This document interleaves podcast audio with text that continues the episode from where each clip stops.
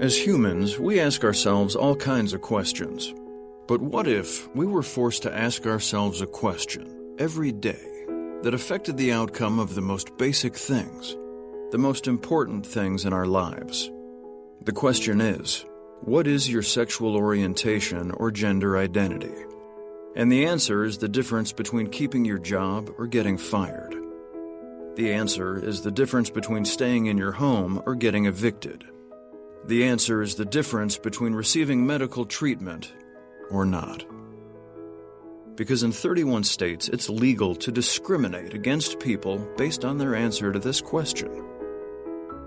LGBT Americans have the right to say, I do, but they don't have the same basic rights as everyone else. Get the facts at beyondido.org. Brought to you by the Gill Foundation and the Ad Council. This is The Cable. Big bid on 10 year treasuries over the last week. Tech story is front and centre. A lot of people are saying no, thank you, step back. You're saying get in. Why? Your connection from the London market close to the US market action. A significant sell off in European assets. The dollar a little bit stronger today. This is a stock that is increasingly being shorted. The Cable. An historic moment from which there can be no turning back. With Jonathan Ferro and Guy Johnson on Bloomberg Radio. Good afternoon, good afternoon. This is The Cable live across the capital on DAB Digital Radio. You are listening to Bloomberg Radio alongside Guy Johnson. I'm Jonathan Ferro. A tough day, a tough session for Europe, with the FTSE down around about one and a half percent. The equity benchmark in Frankfurt, Germany, down seven tenths. Resilient in the United States, the S&P 500 unchanged. Cracks emerging, Guy, in this long story for Europe. Yeah, I, I, today I think is is a is a little bit of one off in in some ways, but I think you're also right to talk about the cracks that are emerging because the German case count is rising. I think you want to pay attention to that. The reason why the travel and leisure sector is down as much today is because of concerns around the spread of the virus. The UK has made the decision to therefore ask people returning uh, from France and a number of other countries, including the Netherlands, to quarantine for 14 days. Um, it's just another blow for the for the tourism sector, which is a large portion of why we have seen the big down draft today uh, in the European markets versus the United States. So it's it's. I think there is a kind of short-term story to it, which is the UK's kind of decided to to make another kind of knee-jerk decision and and give people relatively short notice uh, in terms of their travel plans. Uh, but it is a longer-term story of the the case count is rising again in Europe. And and does yeah. that undermine, as you say, the case for investing on the continent? I just think it's a crack in the in the bullishness that I've seen over the last couple of yep. weeks. And Guy, you've witnessed it as well on the many programs that we have to host. Many people became far more constructive on the European economy than they did on the US economy, largely because of the handling of the virus. And I always thought when it came to Europe, you need to separate the two issues the redenomination risk on the one hand and the fiscal agreement of several weeks ago, a month ago now, and the recovery and repricing the recovery. Now, as a relative story, you can say we've handled the pandemic better in the United States than we've handled the pandemic uh, in Europe rather than the United States. And therefore, I think the recovery is going to be cleaner. Uh, okay, it just depends how far you want to push that story. I think we've seen a lot of the redenomination risk fade. That took euro dollar up towards 120. Now it's a show me story. Show me that economic recovery. And what we've seen in the United States relative to expectations is the economy guide largely hold up better than expected as we get deeper into summer. Yeah. What is interesting today, though, is that the euro's higher, isn't it? Yeah, that's a good point. Um, trading 118 now. Um, so I, I, it's re- I think it's really hard to tease apart what's happening. The dollar has gone down today. Gold's gone down today. Is that is the dollar the cleanest reflection of people's perceptions of the United States at the moment? I don't know. You, you, uh, you kind of pay your money. You take a choice on which benchmark you ultimately want to look at. I think the big part of the run up that we've seen in in the euro came earlier on in the month, or actually late last month in certain ways. Actually, the euro I think has gone largely sideways over the last few weeks, and I think it's it's kind of bumping up against the top now. So again, that may be a reflection of the reality that actually maybe this this trade has gone as far as it's going to go. Guy, what a moment for going on holiday in the UK. Do you want to take the risk going to Europe? Without knowing that you can come back without needing to quarantine for two weeks. Can you imagine if you just made it to France? I mean, the good news is you're just in France. You can probably get back quite quickly. But there's going to be a rush for the ferries, I imagine. There is, yeah. That's on. You can't book a ticket. Unbelievable. I, You can't get on the trains. You can't book a ticket. It's I, on, on the ferries. Yeah, really, really difficult. You've got until 4 a.m. I think tomorrow morning. Otherwise, it's a two-week quarantine. Otherwise, it's a two-week quarantine. Now, what I will say is, and this is only anecdotal, is that it is a personal choice as to whether or not you actually do that. What take I- the quarantine? I've spoken to a number of people. They've had a phone call at best. Yeah, I've heard the same Um, thing. If you talk to people who are being quarantined in, say, Singapore or Australia, I, they take you off the plane, they put you on a bus, they drive you to a hotel. You stay in that hotel for the duration, Do you really? and then you come out. I, yeah. I I'm slightly overemphasizing the point, but basically that is the way. There, there are degrees of of um, rigidity in the system in different parts of the world, uh, and and as far as I can tell, and I this is totally anecdotal, so don't kind of send me lots of nasty emails. Um, not you, John, but others. Um, I'm happy to join in if you um, like. because the, the it doesn't it doesn't seem to be that enforced. But yeah, I think I think the point is It's is refined guy. Uh, th- yes, there is a fine, I, a- and they've upgraded the fines to not wearing masks. So, so I, I think the UK government has been really kind of crushed by what happened early on, and the inability of the UK to get a grip on what happened is now being reflected at the back end of this process, with the UK taking a much more vigorous approach um, in, in terms of trying to make sure that this doesn't happen again. I, Boris Johnson needs to make sure that the autumn goes well, needs to make sure that schools go back, needs to make sure that the economic damage is not further exacerbated. I think they made a series of bad decisions, and I'm struggling to keep up with the thread of thinking, guy. Still, I mean, if you want to have a mask mandate, have one, but have it as you're reopening the economy. Surely, why are we doing it now? Yep. And why I why not why not also if you want to manage the economy make the process of putting lockdowns in place more transparent and more easily understandable? Because you've seen what's happened with the travel sector today and this is going to be a further nail in the coffin for that sector as it tries to figure out how many people it's going to have to lay off. Um, Brutal. I I think br- really brutal decisions are going to have well, I to think be I think for a consumer as well, guy. At this point, you're making the decision to go to Europe. You are asking yourself, "Am I going to have to face a quarantine when I get back, even if this co- country is not on the quarantine list?" Yep. Tim Craig is with us from Bloomberg Intelligence. Delicate moment for that European trade, Tim. Uh, yeah, there's no doubt about that. Um, I, I'd love to hear you all comment. Oh my goodness. Um, we can talk about that sort of stuff all all day. You know, it's it's interesting looking at the U.S. versus Europe. It's still a case where clearly the U.S. is outperforming, and it's outperforming on the heels of technology um, and sector composition, which is just not in place in Europe or the U.K. And you know, now it's a question is from here, we we look into the autumn, and notwithstanding the EBGBs that came about, you know, technical terms that came about today with this travel ban, um, and the the upticks in numbers around, those are still relatively small numbers. There's Yeah. still a lot of policy push. It's an important technical term. Tim, great to catch up as always on Bloomberg Radio.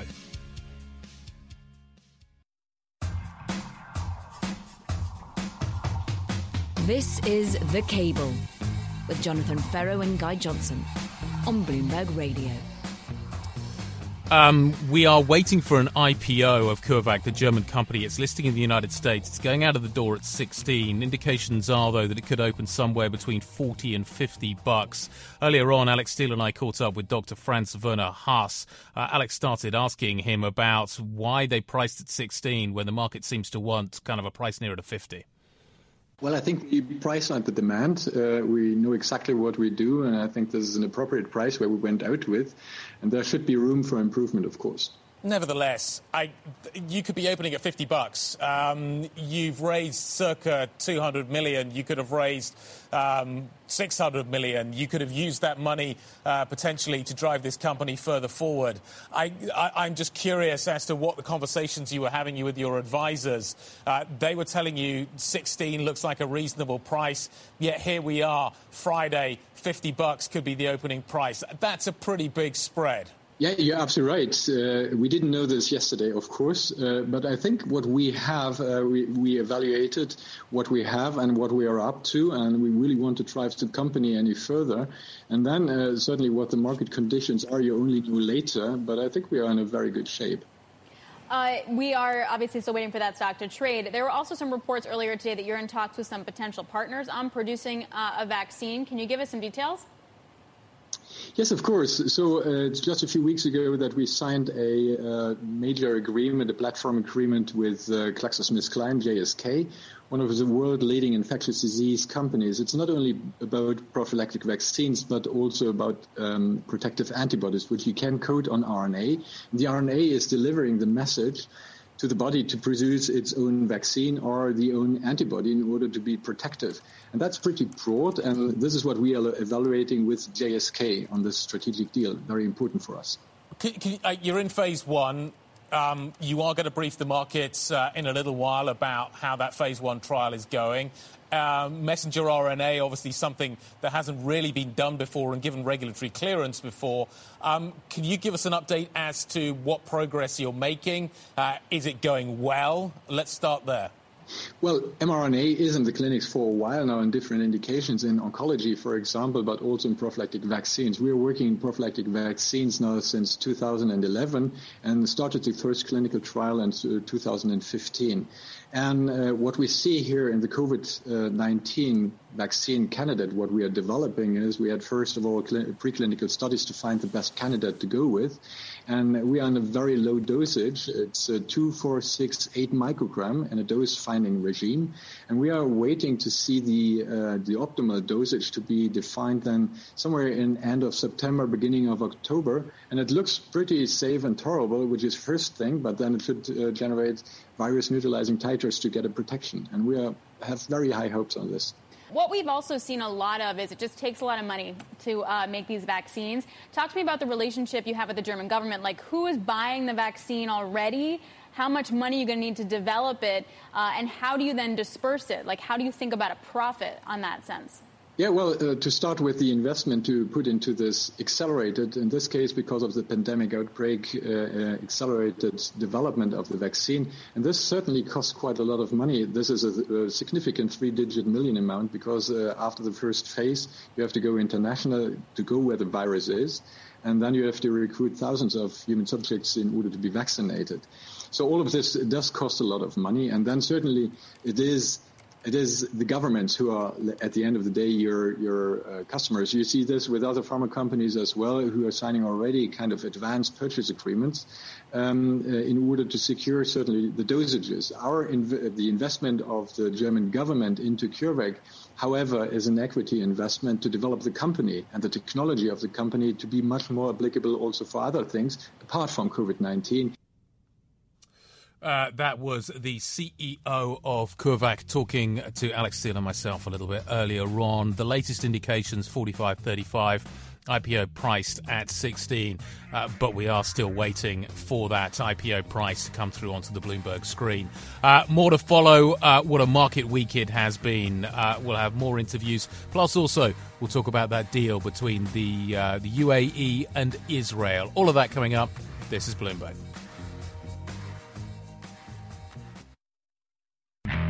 This is The Cable with Jonathan Ferro and Guy Johnson on Bloomberg Radio. This is The Cable live across the capital on DAB Digital Radio. You are listening to Bloomberg Radio alongside Guy Johnson. I'm Jonathan Ferro at the close today. It was a tough one, a rough one for the FTSE, down around about 1.6%. The equity benchmark in Frankfurt, Germany, down 7 tenths of 1%. Stateside resilient, which goes against the grain of the story we've heard repeatedly over the last month, and that's the United States will underperform and outperforming Europe based on the handling of the pandemic, and Europe getting its fiscal act together as talks break down on Capitol Hill between Republicans and Democrats. Earlier on today, we caught up with David Riley of Blue Bay Asset Management. Take a listen to what he had to say on that consensus trade. I think it is. I think the narrative that has been building is that you know, Europe's had a better pandemic than the US. It's been able to uh, contain the virus more uh, effectively. And even on the policy uh, front, even though the Fed kind of got ahead of the uh, game on fiscal policy, we had the you know, EU Recovery Fund while we've got the stalemate in uh, Washington. And so it's been part of this story of a you know, stronger euro, um, to some extent a sort of rotation uh, from sort of growth to value and, and, and, and the valuation opportunities within uh, Europe. But you know, what, that, that narrative is getting challenged because, you know, cases in the US and infection rates are actually um, declining, although still at a worryingly high um, level. And, and, we're clearly seeing a pickup in infection rates across uh, several countries uh, in, in, Europe. And it's going to be hard as well, I think, for, for, for Europe to sort of outperform and sustain a strong recovery because it still is so dependent on global growth and global trade. So, David, for me, there's two issues, and we shouldn't conflate the two. There's redenomination risk, which arguably has diminished a whole lot because of that fiscal agreement in the last month. Yes. Just the idea that the probability that the Eurozone blows up goes down somewhat. And then there's repricing the recovery. For a relative trade right now, what's more compelling? The United States, which is trying to correct course, or Europe, which is facing some trouble? I think from, I mean, certainly from a sort of uh, relative value and, and from, from, looking at it from a kind of credit perspective, I actually do quite like um, parts of the US credit market. And I know Lisa's with you, and she may be surprised by this after yes, we I had uh, the print of a two and. I love how every credit investor in the world um, literally comes on this show, and when they're bullish, they have to say Lisa's not going to like this. Carry on. It's a reputation. Carry on, David. I'm, I'm, yeah, I'm, uh, you know, look, I'm, I'm, based in Europe, and uh, you know, back in 2017, uh, the European high yield market uh, was yielding around 2.3 percent. Um, so we know yields can go, uh, high yield can become a, a little bit of a mis, uh, misnomer. And, um, you know, I do think that you, you do need to move down the, the, the, credit spectrum. I think double Bs are um, too pricey. Um, but I think there is value in the sort of single B names. We've been adding even within some of the um, triple Cs as well. And, you know, US high yield on a sort of beta adjusted basis, you know, I, you know, based on what you would have expected it to perform relative to either the Russell or, or the S&P 500 is actually uh, lagged equities. So, you know, when you've got that search for yield and you've got the treasuries where they are, and I know this is a very familiar um, story, then I think some uh, uh, value there.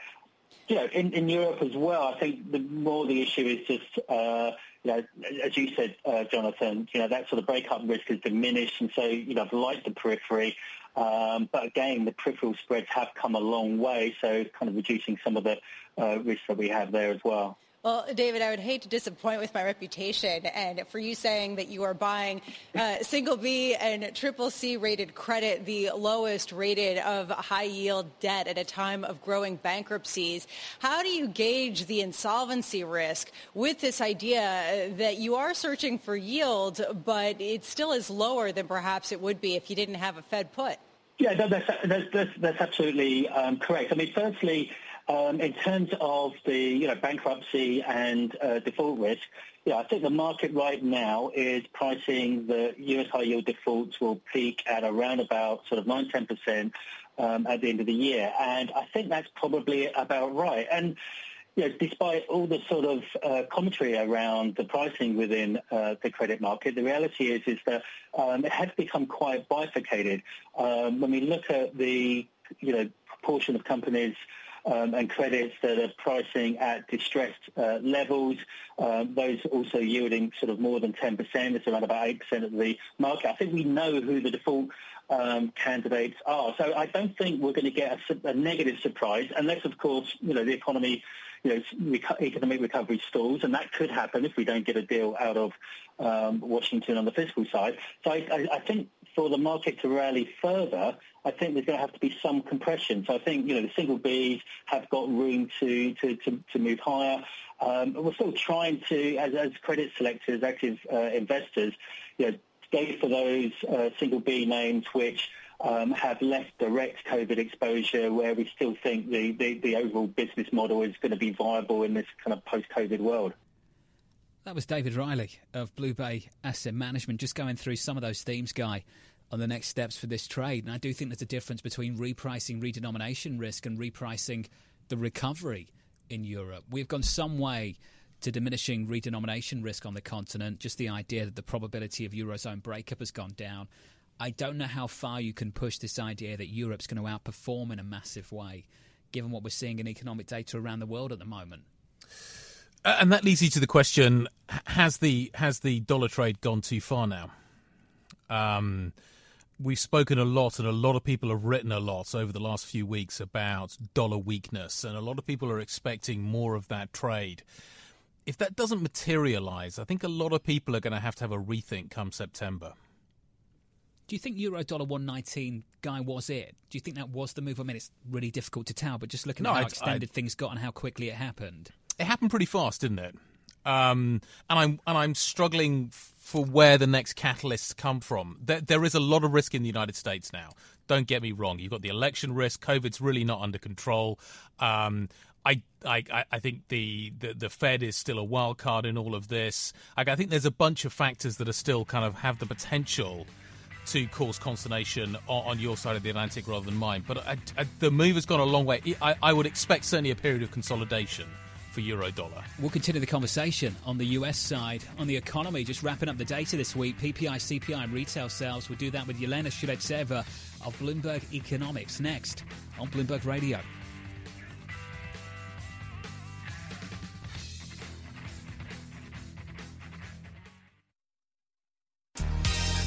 This is The Cable with Jonathan Ferro and Guy Johnson on Bloomberg Radio.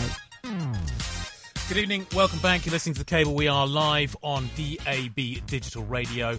Uh, let's talk about where the markets are. 118.34 on the euro dollar rate. The euro stronger today, despite uh, disappointing equity market performances being delivered. Like volume is still super light. Uh, the FTSE 100 down by 1.5%. The CAC 40 down by 1.5%. The DAX outperforming uh, a little bit, only down by 7 tenths of 1%. Travel and leisure, certainly the losers today. We've seen the airlines under pressure as the UK imposes a, a significant number of countries to the quarantine list. If you're back from these countries, you are now required, as of 4 a.m. tomorrow morning, uh, to quarantine for two weeks. The big one on that list. France. Unreal. John, the UK is basically cutting itself off. Can you imagine, Guy? Two weeks off when you get there, two weeks off when you get back. I mean, for some people, they'll be able to work from home, and maybe it won't be a big deal for them. Yep. But um, for others, it will be almost impossible. And I think that's the tragedy about this. For those people that have saved up all year to make that holiday over to France, that maybe need to be in a job where they have to work away from their house, who have now been told effectively they've got to stay in their home for two weeks, it would affect people differently. But I am much more worried about the people that really struggle to go on these kind of holidays, make it over there, and now they face two weeks of not being able to work. That's a big problem and the social security net isn't sufficient really to compensate. If I'm being honest, in fact, it's not even. yeah, I mean, uh, holidays now, guys, just virtually impo- impossible. Possible. So, I mean, yeah. I, I face this situation myself, and happy to talk about it. And in the next couple of weeks, I'll take some time off for the first time this year, and I've got to work out where on earth I go because there is a long, long list of states for New York, which essentially means if you visit one and you come back, you've got a quarantine here for two weeks. Now, the nature of our jobs, Guy, means we can at least work from home. If we need to work from home, we're lucky. But it does make you wonder whether it's worth going anywhere. And for so many of these economies, and this was the complaint that came from Spain, of course, so much of their GDP comes from tourism Spain, Italy, France. Their big worry is that if one country cuts them off, others follow. Saw that happen a bit with Spain. Could that happen with France? In a country that has already suffered an economy that has seen consumption severely hit, this is just another smack around the head. You know, the cynics out there, Guy, and there's a lot of them today saying that this was just the government's way of distracting people from the A levels fiasco. Uh, that this was announced very quickly out of nowhere and the news mm. cycles moved on. I don't know. I'm not in the head of it's government been flagged officials, for, I, but it's I'm been in the guy. newspapers. For, it's been in this the newspapers for this has been been on now. the radar for a while across the yeah. continent. This has absolutely been on the radar for a while. Um, why don't we get some headlines and we'll come back and talk about it a bit more. Charlie Pellett. I thank you very much. Here's what's going on, Guy. Prime Minister Boris Johnson says England can resume the paused easing of lockdown rules, with theatres, casinos, and beauty parlours allowed to reopen, but warn there will be tougher penalties for people who break social distancing restrictions. The government is trying to balance its desire to restart the economy with the risk of sparking a new surge of coronavirus infections. As we have been discussing, hundreds of thousands of British tourists are being forced to self isolate for two weeks on their return home after the government added France, the Netherlands, and Malta to its list of virus trouble spot destinations. Prime Minister Johnson's administration warned Britons against all non essential trips to those countries and says the quarantine requirement will come into force from 4 a.m. tomorrow. And as we've been telling you, that has sent travel industry stocks tumbling. The UK government's plan to get people back to work to fuel the economic recovery is under threat from a rising childcare problem. Financial difficulties are putting the survival of many childcare facilities at risk, potentially forcing parents to drop out of the labor force to stay at home. Not only does that hit household incomes and consumer spending, it could also undo years of progress in getting more women into work with long term consequences for growth. Latest from the news desk. Jonathan Ferro, back to you now here in New York. What would Charlie Pellett do in the UK right now? Would Charlie take a domestic holiday? Or would he take the risk of going to a country that may face a quarantine whilst he's away? Two quick answers to that, Jonathan Farrell. Number one, not going to break any laws. Number two, going to do as, as, as, as I'm told.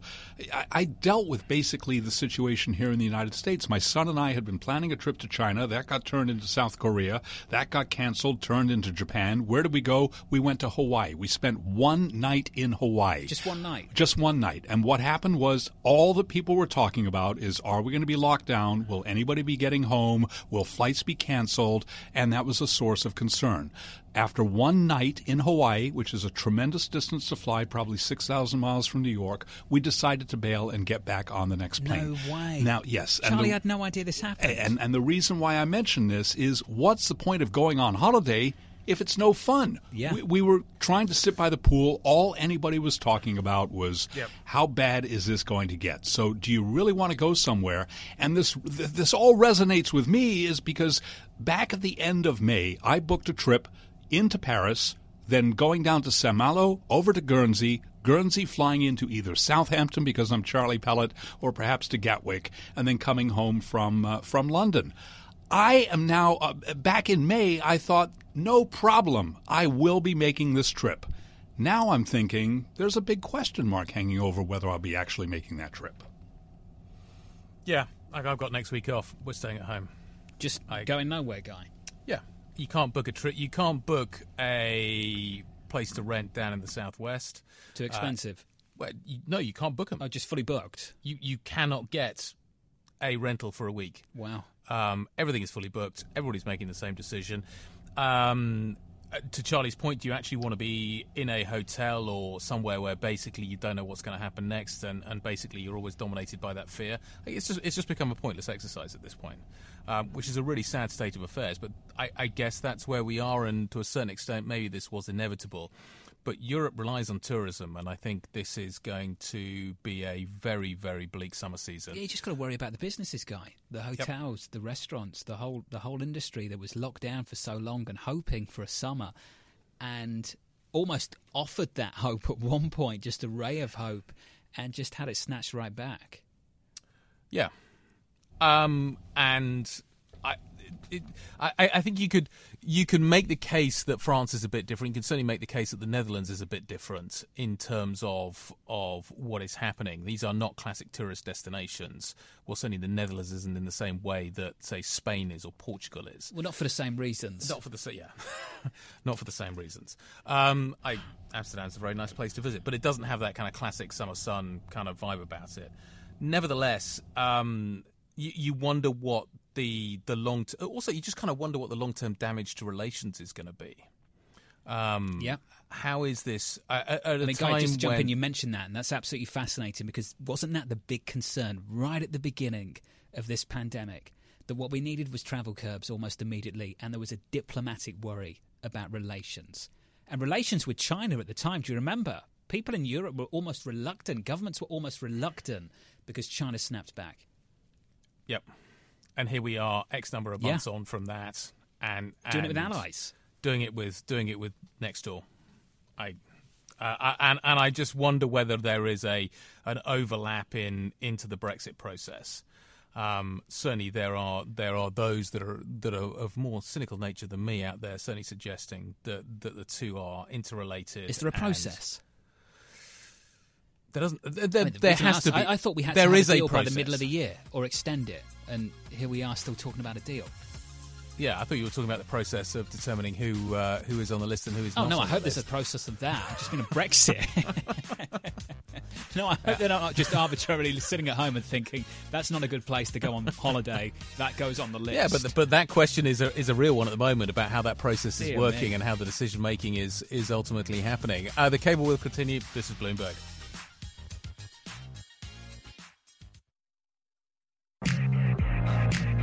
This is The Cable with Jonathan Ferro and Guy Johnson on Bloomberg Radio. Welcome back. Uh, two hours from now, we're going to see kick-off at the Stoop between Harlequins and Sale. Uh, the Premiership rugby season recommencing with that key game. Uh, earlier on, uh, Alex Steel and I caught up with Laurie Dalrymple. He's the CEO of Harlequins, and I talked to him about how hard it has been to get this club – back up and running, keeping going through the lockdown to get back to this point? It's been a big challenge, um, without question. Um, and I think, uh, obviously, we, we, we're five months paused. Um, and at the start, there was, um, we obviously we had to sit down tools, and uh, it was understanding as much about the landscape at that moment in time. Um, we had circa 45 uh, elite athletes, essentially, that we had to try and um, uh, that had to stay at home, and we had a we had an obligation and a duty of care to try and keep their fitness levels to, to the standard uh, that would get them back in as quickly as possible, which can be very difficult, um, particularly when you've got you know 130 kilo athletes that don't have that sort of um, weight or, or equipment at home that can keep them to the level uh, that they need to be sort of operating at. So it's been difficult, um, and I guess it's been the not knowing in the one sense, um, and sort of having that visibility on when things will be able to restart, and then being completely honest with you, the, there's nuances and complexities with the physicality and the contact, the level of contact within rugby as a sport that makes us probably one of the hardest sports, if not the hardest sport, to get to get back in, in a state of competition. So um, it's been it's been long. Uh, it feels like it's been a long road to get to this point, but um, we've been hugely committed. We've got excellent uh, members of our team that have worked around the clock to get the boys back in physical condition, um, and not just in this club, across all clubs, to be fair. Um, and we've worked collaboratively with PRL, RFU, and the RPA um, to get the sport in a position where tonight we're ready to go again. How different is the game going to be? Um, obviously, as you say, it's a contact game. The, the, the, the sport has had to think about that but broadly, a sport is not being played in front of live crowds. how different is it going to be, and when do you expect things to get back to normal? Hmm. Yeah, it's going to be really different. I mean, a big, like any live sport or any any sport, for example, you know, we are we're, we're largely reliant on on our crowds, not least from a financing and a funding perspective.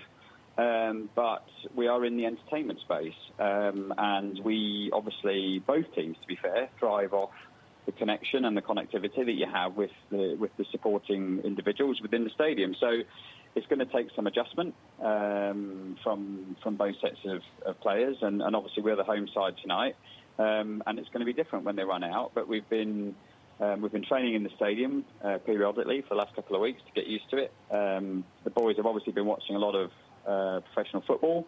Um, hmm. and we've had visibility on how other sports have, have responded. And I guess it's just it's one of the extra sort of facets that they're going to mentally, psychologically, um, in order to put themselves in the best possible space to compete. And I guess it will be probably the teams and the individuals that manage that absence and that extra challenge the best uh, will probably be the ones that come through the most successfully. But it's it's yeah, it's we've got a hugely connected set of fans with the club. Uh, we're going to miss them terribly tonight, but the focus of the team doesn't diminish.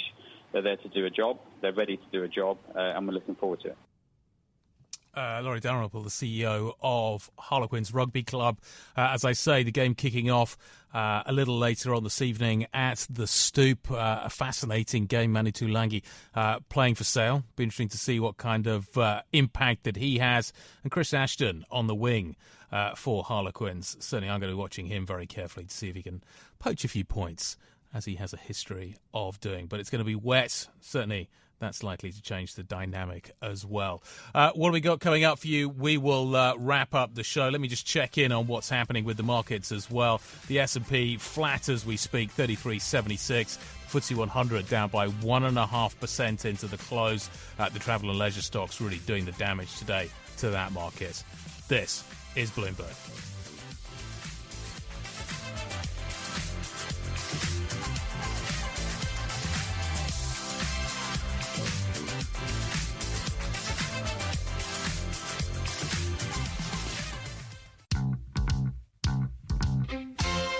This is The Cable with Jonathan Ferro and Guy Johnson on Bloomberg Radio. Welcome back. You're listening to The Cable. Earlier on, Allianz advisor Mohamed El-Erian caught up with John. Let's take a listen to that discussion. We are slowing in terms of the recovery, and the components that are slowing the most are the ones that involve engaging outside. So the, so the stay at home buying is continuing but unfortunately, with what's been happening on the health side, we're seeing less involvement in the economy as a whole. So it is really consistent with the square root sign of what's going to go on, especially if we don't get actions from Congress on unemployment benefits. Well, Mohamed, the month of August is going to be a really interesting month. The enhanced unemployment benefits ended in July, at the end of July. What are you expecting this month? A significant slowing, unfortunately. Um, what the data tells you is this is a very resilient economy. And so far, the consumer has been both willing and able to power us through what, ha- what otherwise would look pretty dark. But part of that ability to power us through is through income support. So I'm worried that we are going to see a significant slowing in August and depending on what happens in the next few weeks, even in September. Mohamed, do you think we're making a satisfactory handoff away from fiscal help, fiscal aid, towards a self-sustaining recovery? Not as yet, John. You know, we, we have three three issues. Um, one is the health emergency, and how well do we understand it, and how can we counter it? The other one are the changes in in in the economy. But the third one that we hardly ever talk about is behavioral issues informed people are they aligning their risk assessments with what's consistent with society are they acting in a way that allows us all to live with covid in a healthy and economically productive way and that is proving to be a huge challenge not just here but increasingly around the world as well well, let's talk about the rest of the world. I think two of the most important, interesting data points of this week so far came out of the UK. The UK economy contracted more than 20%, that's the one data point. The other is the unemployment rate of 3.9%. Mohamed, you can't reconcile the two things without understanding the fiscal help that has been offered to people who are still considered employed. And we face this really important decision now. We continue on with fiscal policy this way and carry on trying to help people who can't get a job, or we try and wean this economy off the stimulus. Mohamed, how difficult is this moment now for policymakers? It is really, really hard. Everybody went into this and I'm going to use game theory terminology, not because I think this is a game, this is really serious, but game theory terminology gives you really good insights. Everybody went into this thinking it was a one round game. You get hit with the virus, you deal with it, you support everybody, and then we go back to normal. Now we're finding out it's a multi round game, and multi round strategies are very different from one round strategies. And that is what the UK is discovering. This is really hard decisions. And remember, John, there are four things that government should be doing, not just relief, which is what we're talking about, but also making sure we can live better with COVID, also making sure that we take action to counter the increase in household economic insecurity, and also be careful of deglobalization, be careful of industrial concentration. All that is going on, and it's going to be a further headwind to growth over the long term. So this is really hard for governments, and they are struggling in the first bucket, let alone the next three. Mohamed, you said it's a multi-round game for policymakers. Is it a multi-round game for market participants? John, so far all that matters for participants is the following. Do I have confidence in the reliable and ample provision of liquidity by central banks and more from economic realities? But I keep on telling people favorable technicals are a necessary condition for you to do well, but they're not sufficient over the long term. You're going to need a handoff. And you see this week the market struggle with what theme am I pursuing underneath the liquidity theme? Am I pursuing the reopening theme as we did earlier this week, or am I pursuing the stay at home theme as we did later in the week?